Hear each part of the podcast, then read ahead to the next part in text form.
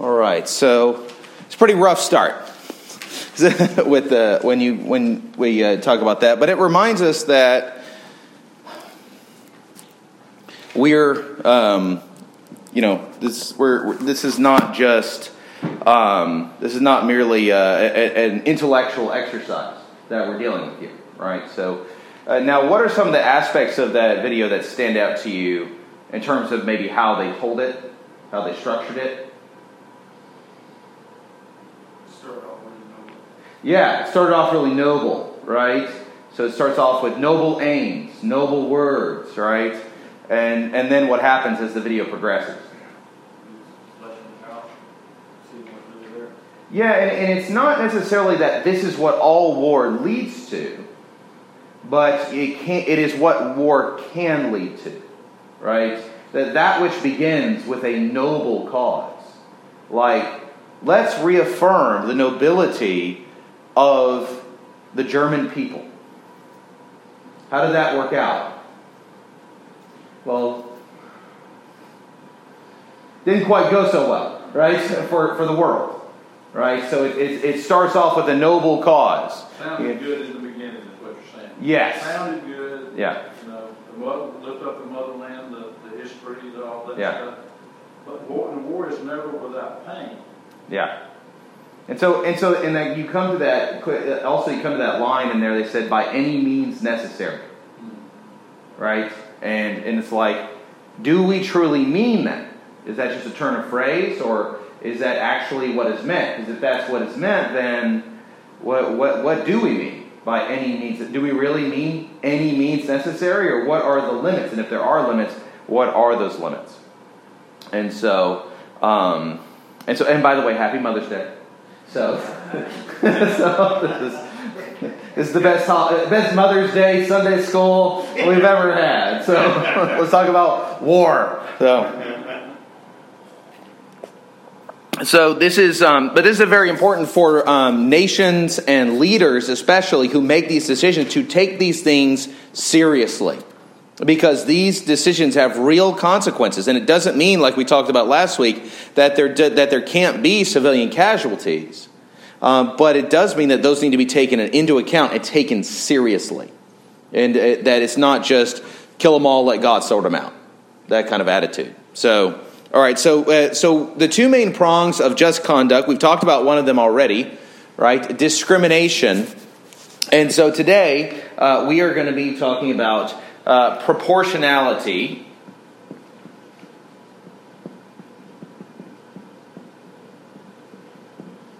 Now, what part, uh, what is, what is the word, even before we get into an actual definition of it, what does the word proportionality, what can you suss out from even that word itself that may indicate what we're talking about? Portion. Portion, right? Yeah. It's part of something. Yeah, proportion. Yeah. That proportion, right? Um, yeah, the portion.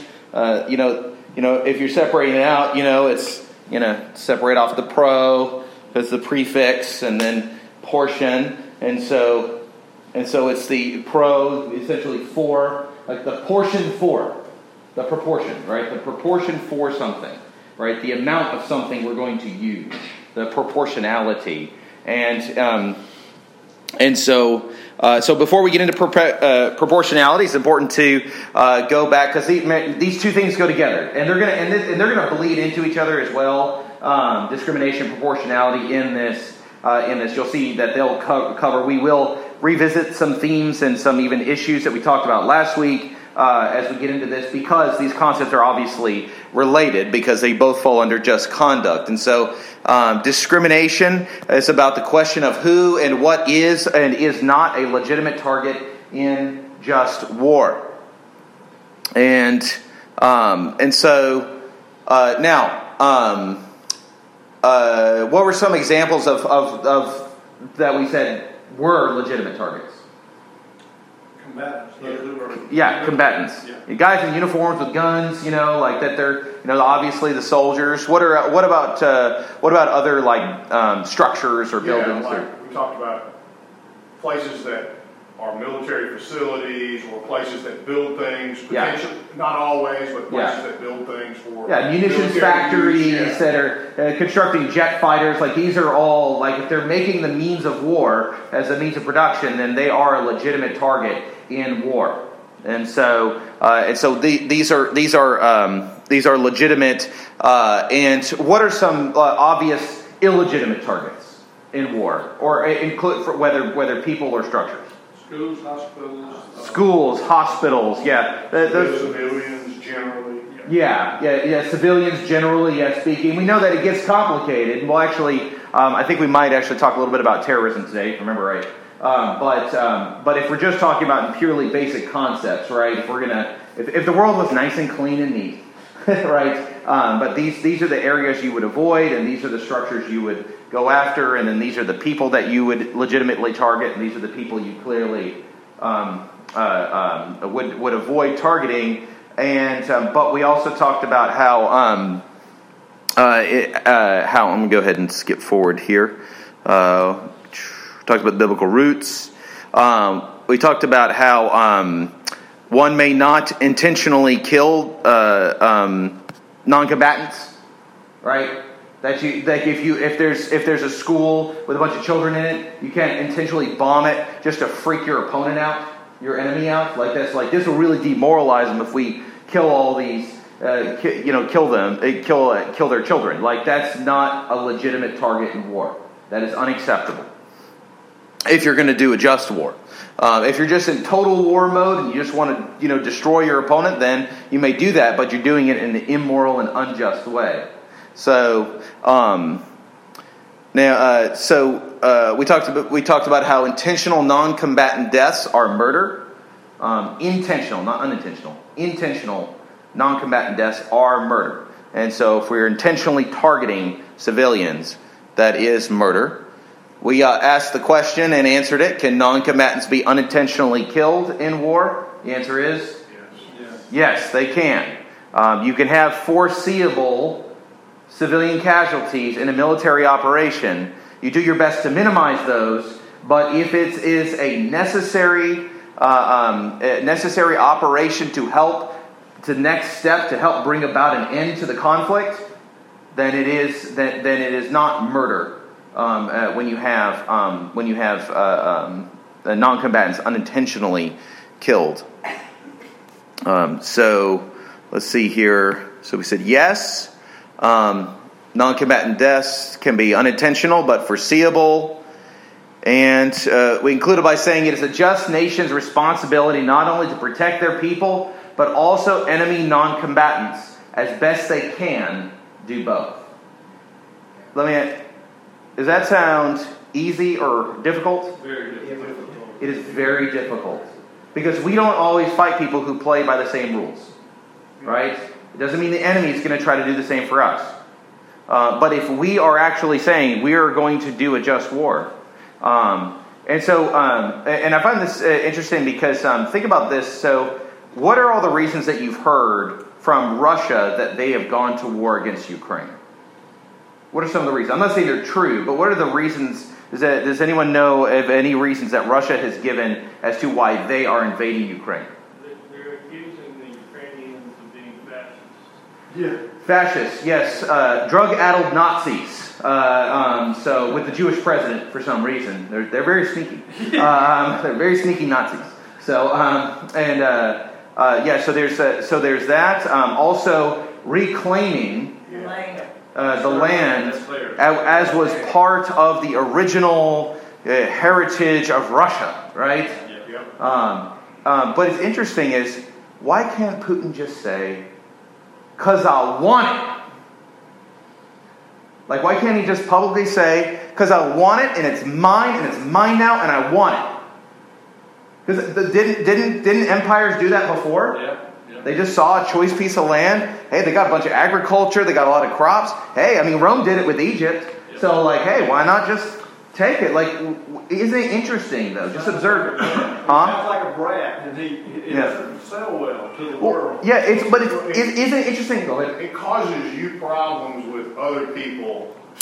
You're not doing it because you care, and you would do that, but only for the consequences with other Yeah. parties who aren't in the war. Yeah, yeah. But it- Kind of like if no one was watching. Oh, you know, yeah. Yeah. Yeah. Yeah. But, but yeah, he's trying to create, in that situation, create a certain, uh, uh, perception with his home folks back home that are not seeing what's happening in the war. So he has to have a story out there that they'll say, well, yeah, he's trying to do good. Yeah, it's very it's controls state media. That's very putting a very specific narrative uh, before the Russian people, and then um, and then all. But isn't it interesting though that even for his own people, and for the international world, he uh, that he feels compelled to put it put out these reasons that we all know he's lying about, or some which he may believe delusionally. But uh, but uh, but that he but that they're putting out these reasons um, uh, because they they want to be seen as having a just war, Yeah.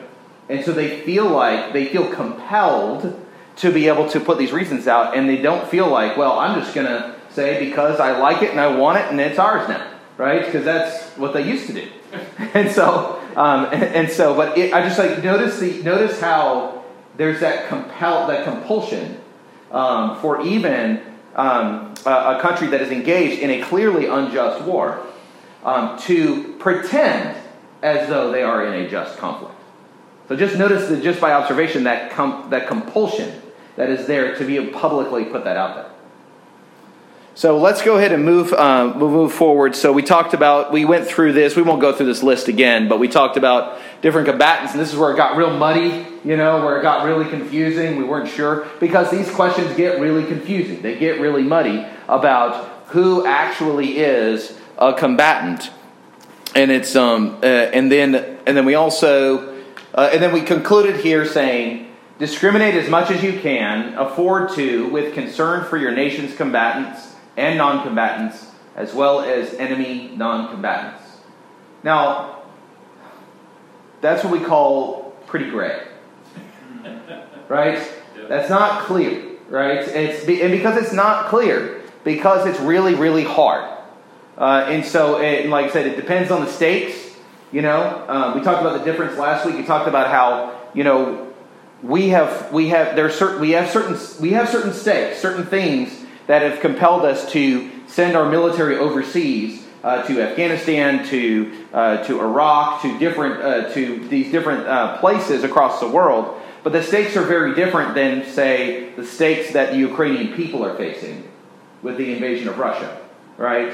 Um, even in World War II, we never had, um, aside from Pearl Harbor, Pearl Harbor, we never had any enemy with boots on the ground in our own country, right? And so that's and so that's. Uh, but here, so the stakes, even though they were high, they still were not as high as they were, say, in England, where Churchill's coming saying, "They may come for us, and we will die every to the last man." And we will fight them in every part of the island. Like I mean, like with, you know, FDR wasn't making that speech because um, because we went out as an as a defensive measure. We went offensively out to Japan and out to Europe, right? To keep them from coming. And so, uh, and so it depends on the stakes and the acceptable level of risk uh, um, uh, for um, that's a typo there, but uh, for our forces and for uh, non-combatants. And so, um, and so as the stakes get higher, the level of risk we're willing to engage in goes higher as well. And, uh, and so, but certain lines should never be crossed. We should never intentionally target civilians. Uh, and then the last one, last line here is love your neighbor as yourself. It still governs how we operate in war uh, as believers and military personnel and as civilians who uh, support the war effort. So now let's get into proportionality. So we already identified a bit of what the word is. And so um, essentially, it's the amount of force that may be brought to bear against an enemy in the prosecution of a just war. Right? So, uh, remember, you can have just conduct, but unless you have just cause, it's still an unjust war. Right? So, just because you use the right amount of force to go take your neighbor's stuff does not give you, does not make you right. You're like, well, I didn't kill him. They're like, well, you took his stuff. Like, that's not okay. Right? So, um, So that's that, that and so just cause matters. And this is why what I mean by we don't want to just use just war theory as a checklist. And so well, well we checked off half the boxes, you know, but our just cause wasn't there. like that doesn't work. So um, and so this, but we're talking about the amount of force. And here's a key question to think about: What is necessary to attack to attain the end, just end of the war? It's not just about the weapons we choose. We'll talk about that in a moment. But it's also the amount, the, the places where we will attack. How far into the country do we go? Which cities do we go to? What military bases do we take out? What are the strategic targets? How far do we go in terms of the places we go and the power that we bring to bear in those cities?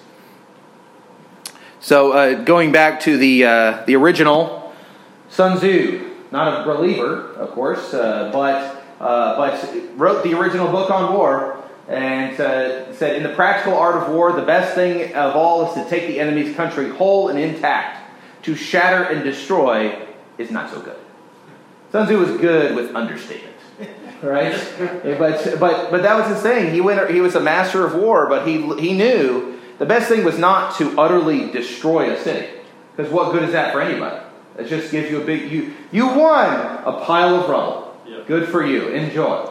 You know, it's like it's much better to take the city intact, which also means he also talked about uh, building a golden bridge for your enemy to escape. You know, so that way you can get your enemy out of there, and you can take the territory. Now you get the city, right? And so, um, and so, uh, and so, even now you hear that kind of talk, even with Ukraine and Russia, where they're saying, uh, "What's the off ramp for Putin?" They, we've moved from bridges to off ramps, but but but what's the golden bridge for Putin? How can he back out of this in a way that can save life and bring this war to an end and, and still restore the territory to the Ukraine? How can, you know, but to think about that for your enemy in order to br- minimize the bloodshed. But let's go, let's talk about weapons. So, um, what types of, uh, well, actually, let me get, uh, yeah, what, so I'm going to give you a statement and then I want us to come up with some examples of weapons that we think match this. So we're talking about proportionality. Uh, so uh, the weapons that we ought not to use unless the highest stakes are are there, and even then, in some cases, never.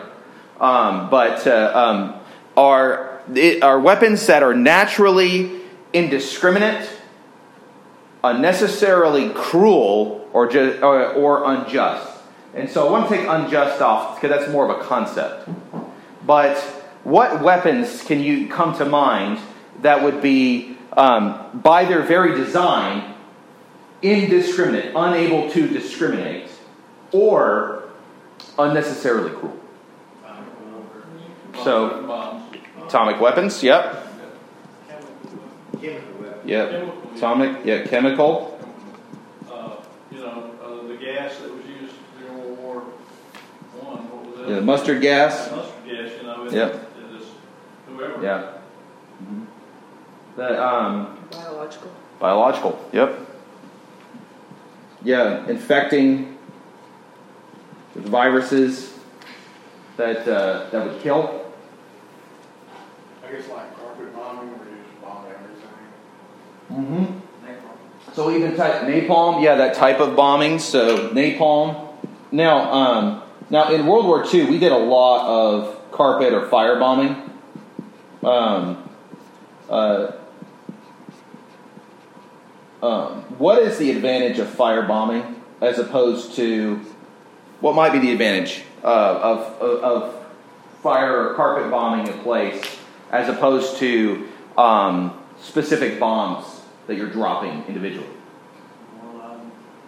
Huh? more line, they have everything around you to blow up. 'Cause th- Yeah. How accurate do you have to be? No, just drop it. Right. Yeah. yeah. Yeah. And that's that was a problem because because when they were dropping bombs in World War II and World War One, what they're they're dropping them manually, and so they're just guessing, and they miss their targets all the time. And so um, and so what they switched and so they switched strategy, especially in World War II when it came to Japan. Um, they said, look, uh, we just we're going to switch to firebombing, and so they started and so they started firebombing because the bombing was so inaccurate. And so now did we have laser guided targeting systems? No. No. So this was what we had to offer, and how high were the stakes? Extreme. Very high. Extremely. This was World War II, right? These are these were extremely high. So the stakes are so high, and so the risk that we were willing to take uh, was much higher. And so, um, but it is more naturally indiscriminate. What about um, mines? Mines, like, uh, yeah, either land or. Yeah. Mines, yeah. Yeah, land or sea. I mean, there's parts of Europe where they still have mines buried in the ground. They just got the section marked off because they can't use the land because, uh, you know, it, it's because uh, you'll die, right? Because you'll get blown up because you don't know where they are. And that's, that's the whole thing. The whole idea of a weapon that's indiscriminate is that it can't target. And so it can't tell the difference between a combatant and a non combatant. And so, uh, and so, they, and there's, and they still have some mines that are still floating around the ocean. They, they turn up every once in a while. Thankfully, a lot of them are duds now, but it's been long enough that they've finally gone offline. Uh, but, um, uh, but the, they, they're still out there, and some of them are still potent. You know, you don't know if they're going to go off or not. They're highly unstable. So the, yes, It's illegal when you because you, and that's indiscriminate, it keeps the, the people you're fighting from coming back in, even though you left. Yeah. You withdraw, you, you know, you, you leave your minds to. That's why you can't booby trap your back door. Yeah. yeah, You like, Yeah. Yeah. choose your neighbor or your cat or your wife or somebody. Exactly. Mm-hmm. Yeah, there was a true story about a guy who um, kept getting his mailbox knocked down by teenagers, so he filled the mailbox with cement. And a teacher came by, and hit with a bat, bat fasted back and hit the kid, and he, the kid ended up in the hospital, got him to jail. And um, and it's like, it's like, and it's like, and you're just kind of like, and that, and I'm torn about that because I'm like, I got a lot of sympathy for that dude in his mailbox and these punk teenagers. And, and, and if he hadn't been swinging the bat, he hadn't brought it on himself. But the case was, it was overkill. You laid a trap for someone, and they physically harmed themselves as a result of it. And so, um, and so it's just kind of one of those things where it's like, but it's one of those things where I'm kind of like, oh man. So, um, but, uh, but yeah. So, um, yeah, and also, uh, also overkill. So um, uh, also overkill. So there was um, I know I know of a tanker um, who he's he's out and this and this was early 2000s uh, and uh, kind of Afghanistan. And so and uh, and so he's in one of these big you know M1 Abram tanks. And so um, and so and there's guys that come in, they're coming they're, there's some guy there's this one guy in particular that's coming he's running at running at the tank. And, and so he gets on the on the vision, you know, the, the camera, and he looks at the guy, and the guy's wearing a vest, and he's like, okay, this guy's gonna blow himself up. All right, so um, uh, and so well, the tank has um, three guns on it, and so um, the smallest caliber gun a tank has is a 50 caliber, and so and so he turns on the 50 cal, and he targets the guy and hits the button, and it goes.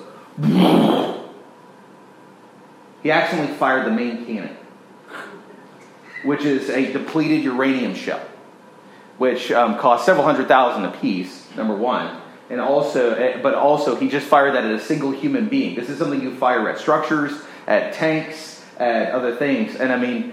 Uh, and so, and the Geneva Convention requires if you use above a certain caliber weapon upon an enemy that you have to go catalog it and note it. And so they went out and they couldn't find his remains because uh, the guy had been vaporized by it. And so, like, so, so this is, you know, and that was unintentional. Uh, that was unintentional. The guy was a suicide bomber. The guy wasn't going to make it anyway, no matter what he did. And a 50 cal would have definitely killed him. Uh, but, uh, but still, it's one of those things where even we see those regulations that we even follow there, where the, the type of gun you use is, uh, is important depending on what enemy you're dealing with. And so it's uh, for practical resources and also for humane resources. Well, that's, I mean, that, that changes though, if we're here at home and there's no, there's no, we- no, there's no limit to what I would use Mm-hmm. personally. Right. So, so it changes when we're at home because because the stakes go much higher. Yeah. Right. So so if, if someone's coming at us at our home, the enemy's invading, and we have kind of like a Red Dawn situation, you know, where, where you have that the you know invade you have an, uh, an invading force coming into your coming into your home. it's like, well, then I'm going to use whatever I can to get that enemy out of here because the stakes are his life or mine, right? And so the stakes don't get any higher than that. And so it's like, and so it goes, it goes from here to here. Um, when you have a tank versus one dude, even with a, even with an explosive vest, you know, that looks like that's that's a different scenario. And so it's like the stakes aren't nearly as high, um, but the stakes are higher, but they're not as. It's not like um, invading force coming to my home or someone someone breaking into my house at night that's armed. You know, then uh, then that's high. Or even if I don't know they're armed. All right. Well, let's go over to targets. So, um, so yeah, so mines, nuclear, biological, chemical weapons, any kind of overkill, even on the combatants. Uh, it's oh, another example. This is um, there are certain bombs. Um, I mean, and it, we don't do this, but others do. Um, they'll put they'll make they'll they make these glass lined bombs, and so um, and so they explode and they cause uh, shards of glass to go into you. Um, but glass is invisible to X-rays, and so it can't be removed. And so you have to live the rest of your life if you survive with uh, in a lot of pain with uh, glass shards in your body that don't come out. Um, so like this is like that type of stuff. You know, um, the the Boston Marathon bomb. You know, putting the screws and putting all this stuff. Now that was a terror act of terrorism, but that is not a legitimate, um, you know, weapon to use um, in um, in uh, uh, in war uh, with, that we would use because it causes undue inhumane suffering uh, because it just sends a bunch of shrapnel everywhere. And so um, we're not, we don't want to make our enemies suffer. Um, if we're going to kill them, they just, they simply, we simply want to kill them and end their life. So that way we can end the threat and end the war. That's, that's the goal. Not to make them suffer in pain and, and torture them. Um, and so we do not use glass lined bombs. What, uh, when, which general didn't we shoot a missile at a car in like Iraq or Iran? Yeah, so in, Af- in Afghanistan, yeah, that was an anti-terrorism operation with botched intelligence that where we we used a drone and we hit a car. Is that what you're talking about? Yeah. And it was and it was basically just had a bunch of civilians in it. So now it had wasn't there a car which had one of the generals in it? I think it was good, Gaddafi. Oh, okay. Oh, sorry. You're thinking of yes, yeah. Uh, was it Soleimani? Yeah, that's it. Soleimani, yeah, yes, okay, sorry. That's a different scenario, which was he was a combatant. Okay, he was a terrorist operating in, in Iraq, um, just outside of Baghdad, and and we and we and we hit his car with a drone, and and so and that guy was a The combatant. type of bomb we used, it was in- unconventional, but it was actually safer for everybody else. It was a mechanical bomb. It was- Yeah. It wasn't explosive. It was Oh, okay. a gyrating some Yeah, kind yeah. thing, Yeah.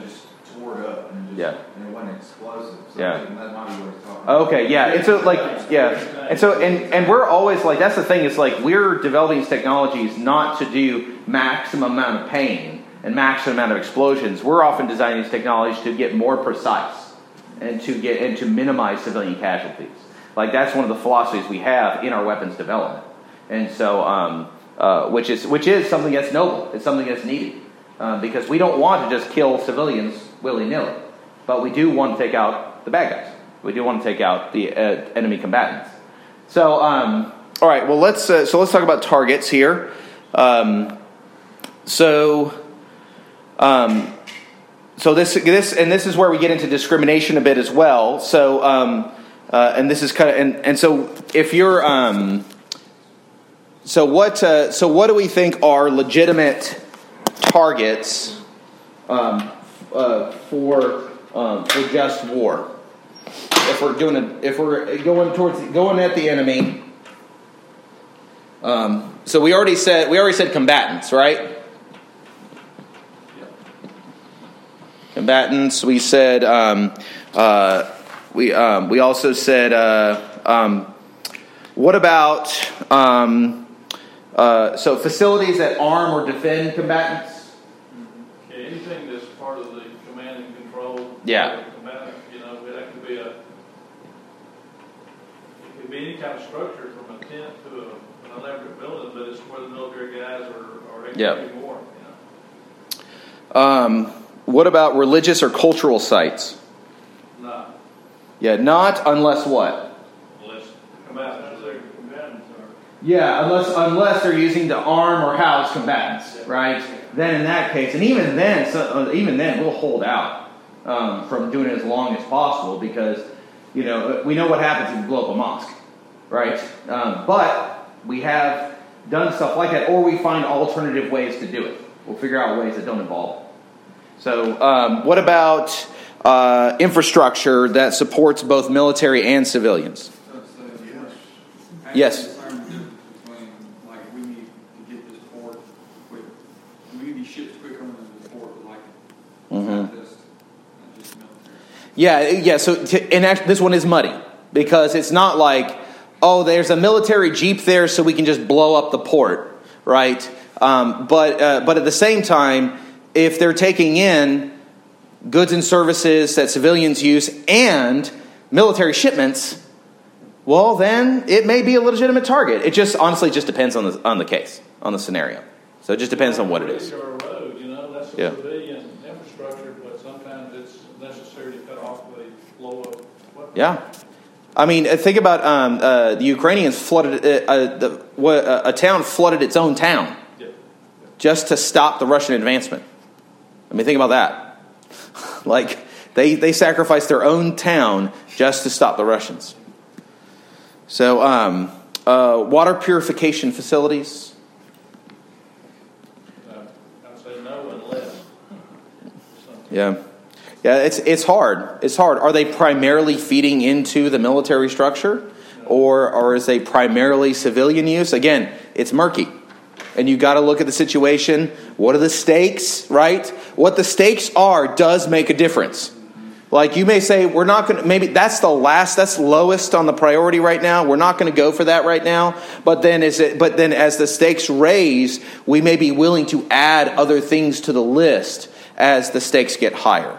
Depends on, going back to what Sun Tzu said about, you know, what do you, do you want to take the country, or do you want to, are you just like sending a message, or are you getting revenge? Yeah, that's a good point. If you poison the water, Yeah. right? And then, like, how are you going to put your people there?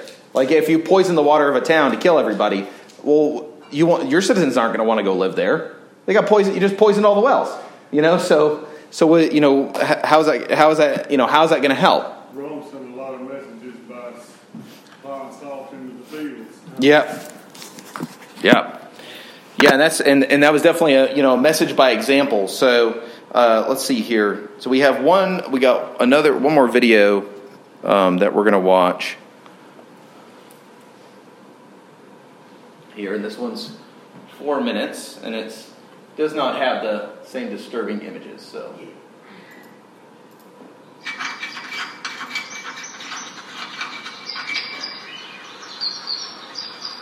Since the beginning, humans have resorted to violence as a way to settle disagreements.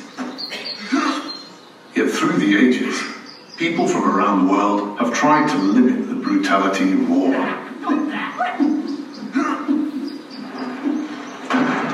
It was this humanitarian spirit that led to the first Geneva Convention of 1864 and to the birth of modern international humanitarian law.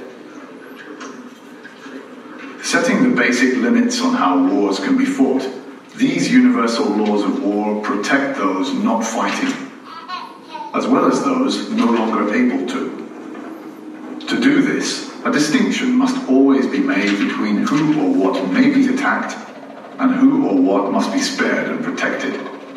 Most importantly, civilians can never be targeted. To do so is a war crime.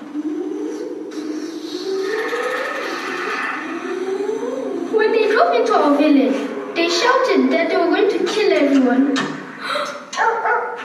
I was so scared. I ran to hide in the bush. I heard my mother screaming. I thought I would never see her again. Every possible care must be taken to avoid harming civilians or destroying things essential for their survival. right to receive the help they need.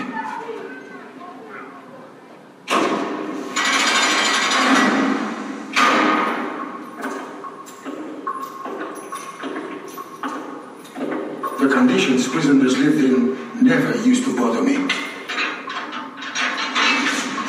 People like him were the reason my brother was dead. He was the enemy and was nothing to me. But then I realized that behind bars, he was out of action and no longer a threat to me and my family. The laws of war prohibit torture and other ill treatment of detainees, whatever their past. They must be given food and water and allowed to communicate with loved ones. This preserves their dignity and keeps them alive.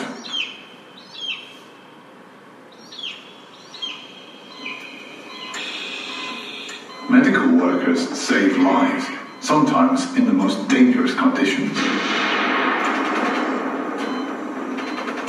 Fighters from both sides were wounded in a deadly battle. We were taking them to the nearest hospital. At the checkpoint, a soldier threatened us to treat his men only. We were running out of time, and I was afraid that now all of them were going to die. Medical workers must always be allowed to do their job, and the Red Cross or Red Crescent must not be attacked. The sick or wounded have a right to be cared for, regardless of whose side they are on.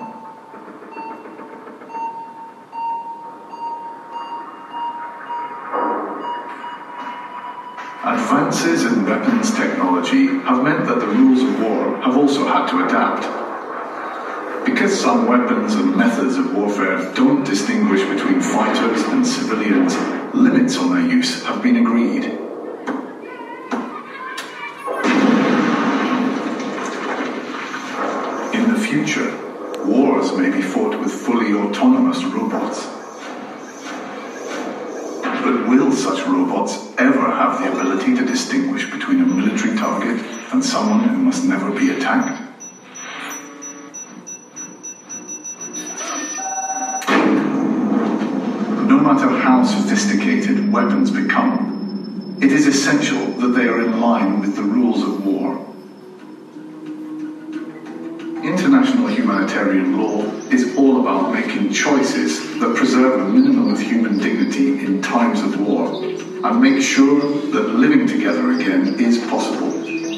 Last bullet has been shot.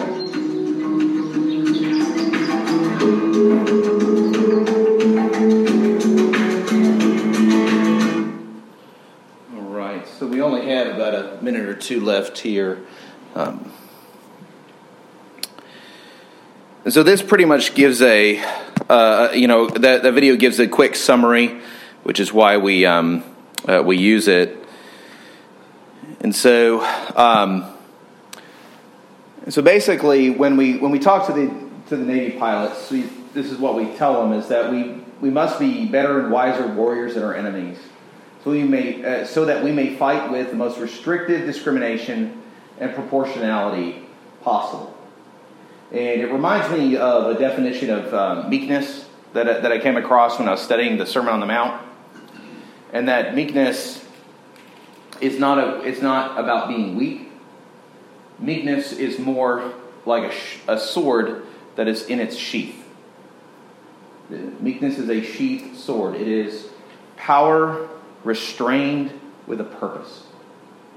And that, uh, and that, it, and that as, as a country and as Christians, as we think about war and when we engage war, if we're not pacifists and we believe that there are times where God would call us to, uh, to um, support a just war, um, then, uh, then that means that um, we are also responsible to be restrictive in again in who we are firing at, how much how much we we uh, how much we go, and that it's not it's not and we can't simply say, well, you know, uh, we're going to be uh, you know any means necessary.